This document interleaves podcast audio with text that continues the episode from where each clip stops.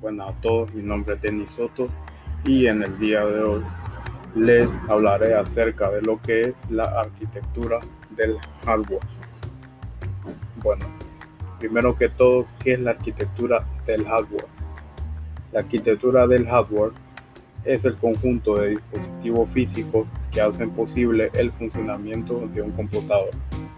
Este abarca todos los componentes eléctricos y mecánicos que permiten llevar a cabo en una computadora el almacenamiento y procesamiento de información. Componentes de un hardware. Un sistema computacional consiste en un conjunto de componentes electrónicos y electromecánicos interconectados que almacenan y transforman símbolos en base a las instrucciones especificadas en los componentes del software del mismo sistema.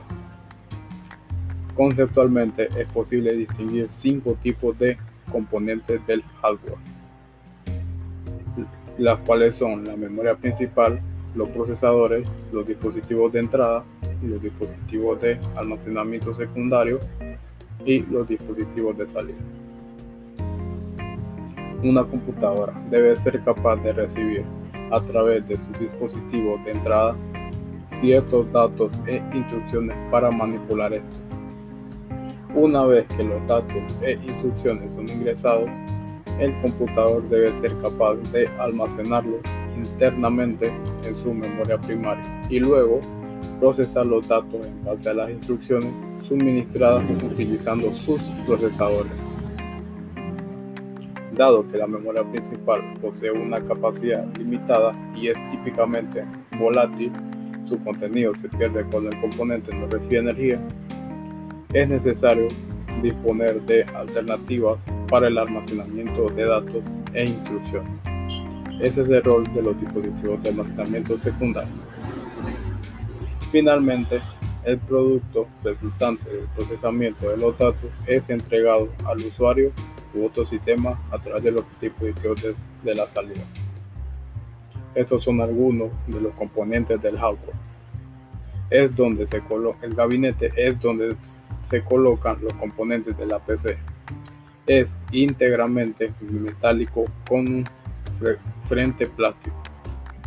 Existen muchos tipos y modelos de gabinete y al momento de su compra debería ser elegido por el usuario con criterio de capacidad y no solo estético.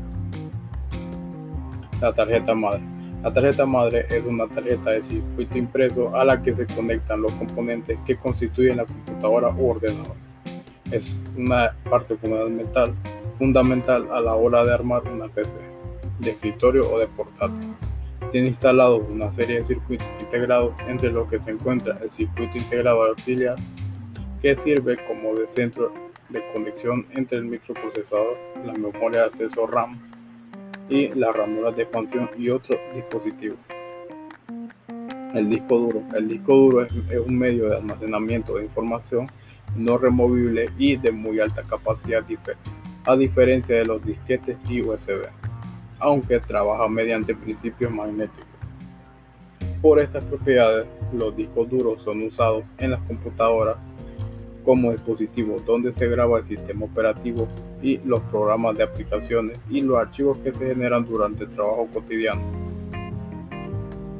También actúan como memoria temporal durante los procesos complejos en ambientes de trabajo avanzado.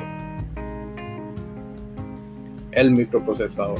El microprocesador es el circuito más complejo de un sistema informático. Se le suele llamar por analogía el cerebro de un computador. Es un circuito integrado conformado por millones de componentes electrónicos. Constituye la unidad central de procesamiento, el CPU, de un PC catalogado como microcomputador. Es el encargado de ejecutar los programas desde el sistema operativo hasta las aplicaciones de usuario.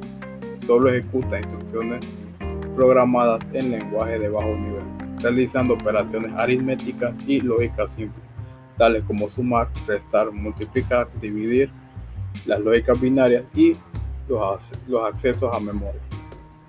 El microprocesador está conectado generalmente a un zócalo específico a la placa base de la computadora. Normalmente, para su correcto y estable funcionamiento, se le adosa un sistema de refrigeración que consta de un disipador de calor fabricado en algún material de alta conductividad térmica, como cobre o aluminio, y de uno o más ventiladores que remueven el exceso del calor absorbido por él. Ok, esto sería todo. Espero que haya gustado este podcast acerca de lo que es la arquitectura del hardware y sus componentes del mismo. Bueno, que tengan un buen día y adiós.